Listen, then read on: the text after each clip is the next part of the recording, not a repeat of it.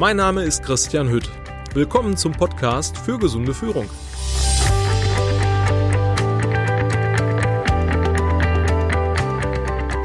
Burnout live erzählt.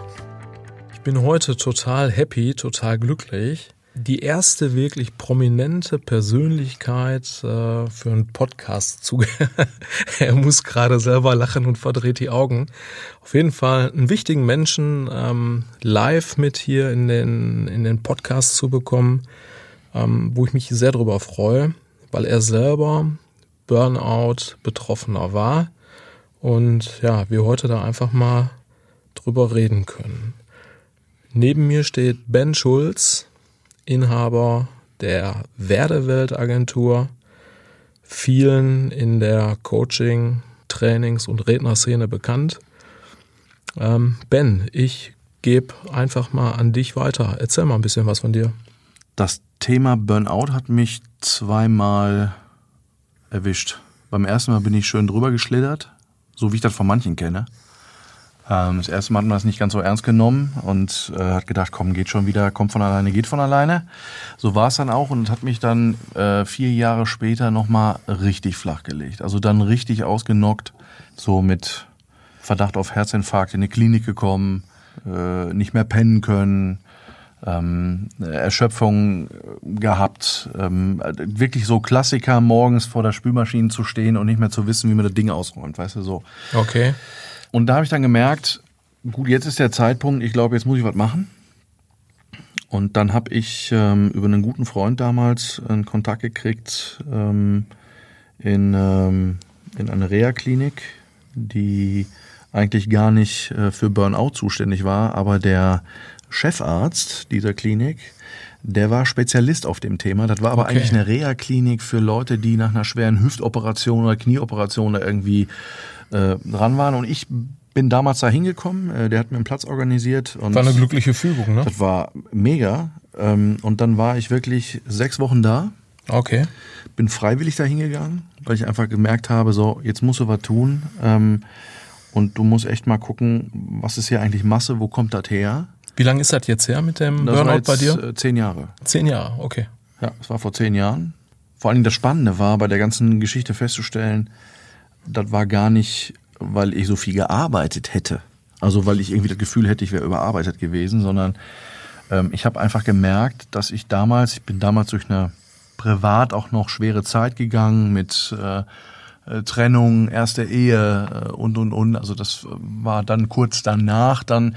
Ähm, also es war einfach schwierig. Die gesamte Lebenssituation war schwierig und ich habe gemerkt, was mich eigentlich in Burnout gebracht hat, war nicht das Überarbeitetsein, sondern der Konflikt mit mir, meiner Identität und den ganzen Rollen, die ich hatte. Okay, und das ist gerade ein super wichtiger Hinweis, geiler Input von dir, weil der Burnout heute immer noch mit zu viel Stress, zu viel Druck, mit einer sehr hohen Arbeitsbelastung in Verbindung gebracht wird. Und äh, ich auch in meiner täglichen Arbeit immer versuche zu vermitteln, ein Burnout oder wenn jemand da reingerät, du musst dieses große Ganze betrachten. Ne? Dieser, dieser Crash, der ist nicht nur durch die Arbeit bedingt, da kommt halt auch noch viel Privates und Persönliches hinzu. Ja? Guter, guter Input. Also ich glaube auch, dass ähm, und die Leute, die ich auch kennengelernt habe, die ähm, äh, selber Betroffene waren, die sagen alle, dass das eigentlich nicht mit dem Thema zu tun hat, äh, man hat irgendwie eine 80 oder 100 Stunden Woche gehabt über fünf Jahre und deswegen ist man umgefallen, sondern es haben ganz viele, die einfach auch Bock auf ihren Job hatten.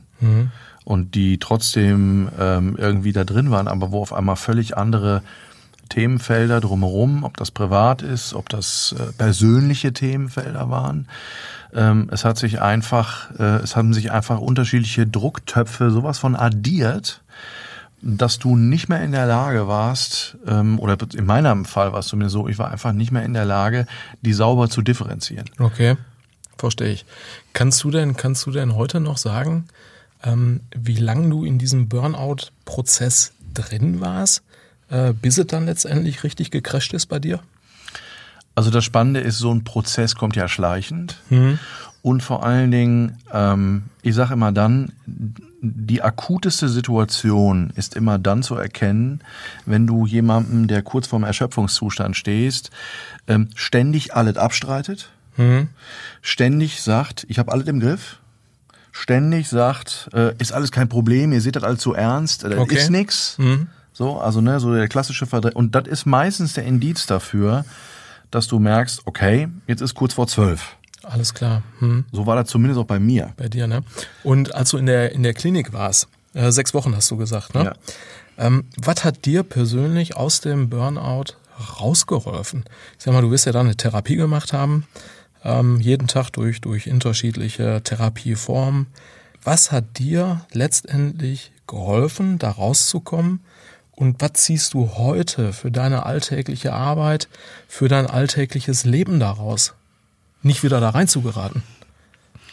Also was mir geholfen hat, ist, ähm, was ich gemerkt habe, ist, ich brauchte eine Sortierung und eine Klarheit in der Birne. Ich war völlig unsortiert. Also okay. ich hatte statt Kosmos, was eine Sortierung braucht, Chaos im Kopf. Entschuldigung, dass ich lachen muss. Kosmos, Chaos, äh, schönes Beispiel ja, gerade. Ähm, mhm. und das war, das war zu, zum einen, was in meinem Kopf war, zum anderen, wie ich über mich und meine Identität und meine unterschiedlichen Rollen gedacht habe. Mhm ähm, ich hatte Chaos. Also ich war unsortiert, ich war unklar, ich war in einer Situation, ähm, wo ich gemerkt habe, äh, ich bin nicht mehr in der Lage, bestimmte Themen äh, sauber zu differenzieren, zu reflektieren. Es geht einfach gar nichts. Was mir geholfen hat, ist, äh, jemanden gehabt zu haben, der mich echt zusammengerückt hat wieder im Kopf. Mhm. Ähm, das war das eine. Das zweite war, ist über Kontinuität von einer Regelmäßigkeit einfach auch körperliches Spüren.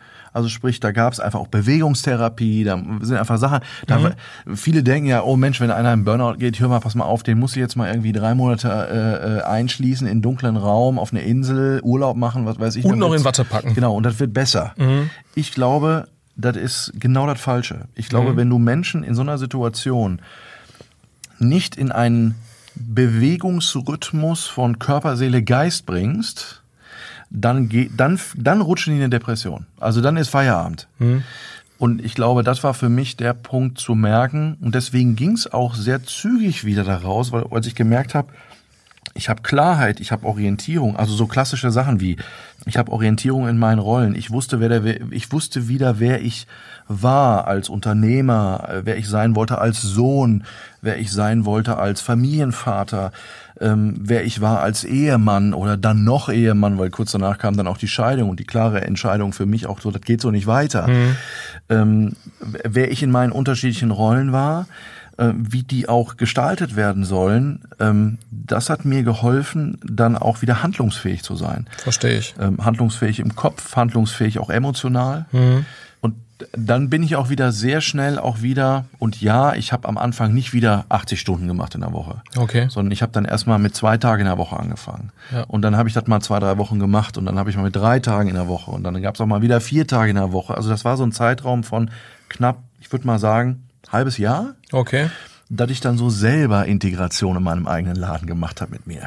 Ich höre da aber auch irgendwie raus, du hast für dich, für dein Tun, für dein Leben Selbstverantwortung übernommen und äh, alles daran gesetzt, wirklich äh, mit Bedacht, in Ruhe, Step by Step, wieder in gerade Bahnen zu lenken. Auf jeden Fall. Ja. Ähm, jetzt dreht sich bei mir jobtechnisch, ich sag mal, im Kern alles um das Thema gesundes Führen, gesunde Führung.